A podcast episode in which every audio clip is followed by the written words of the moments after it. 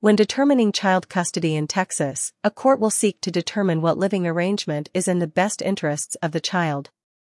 The trial court is given wide discretion in making its decision. The court considers the following factors in its analysis. 1. The parental abilities of the individual seeking custody. 2. The programs available to assist these individuals to promote the best interests of the child. 3. The plans for the child by these individuals or by the agency seeking custody. 4. The programs available to assist these individuals to promote the best interests of the child.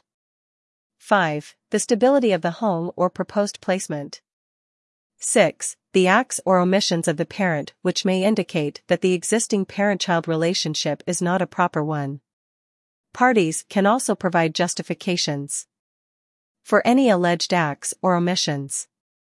7. The desires of the child. 8. The emotional and physical needs of the child now and in the future, and 9. The emotional and physical danger to the child now and in the future. If you are seeking custody of your child, your goal is to present to the judge facts and evidence to support the argument that the child's best interests are upheld by awarding full custody to you rather than to your child's other parent. Therefore, it is essential that you work closely with your attorney to persuade the court that living with you is in the best interests of your child. There are several steps that you can take to convince the court that it is in the child's best interests to live with you. First, you and your attorney must fully utilize the civil discovery process, which provides you with an opportunity to uncover evidence to show that the other parent is unable to satisfy the best interest standard and cannot provide the child with the required guidance, nurture, and maintenance. For example, you may request employment records to demonstrate that the other parent does not have a steady employment history.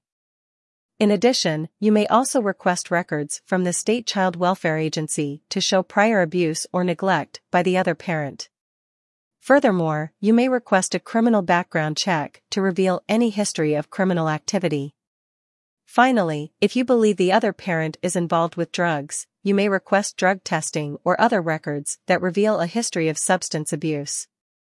In addition, although your child custody battle may be highly contentious, it is imperative that you refrain from any behavior that could adversely impact your right to custody.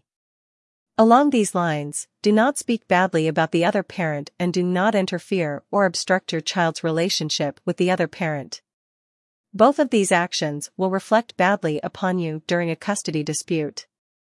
In addition, you may often need to present witnesses that can testify to the court on your behalf about your abilities as a parent and the safety of your home.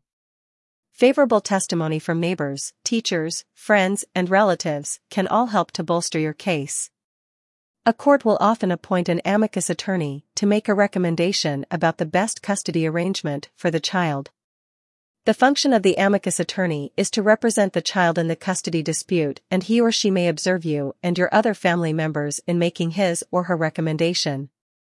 It is essential that you cooperate with the amicus attorney and provide him or her with all of the information necessary to make an informed recommendation. In addition, courts may order an evaluation by a therapist or licensed professional to assess what arrangement best promotes the child's well-being. You should comply with all of their requests and be open and honest in answering any questions. It is imperative to present every piece of favorable evidence in the most convincing way possible. Appellate review is very limited in this kind of litigation, as the courts of appeal are unwilling to substitute their judgment of the facts for the trial judge who presided over the proceedings. One cannot overemphasize the importance of working with a knowledgeable, diligent, and skilled attorney. The experienced attorneys at the Law Office of Whitney L. Thompson, PLLC, can provide you with any assistance you require related to your child custody matter. Please do not hesitate to contact the Law Office of Whitney L. Thompson, PLLC. Our Bay City phone number is 979-318-5079 and our Houston number is 281-214-0173.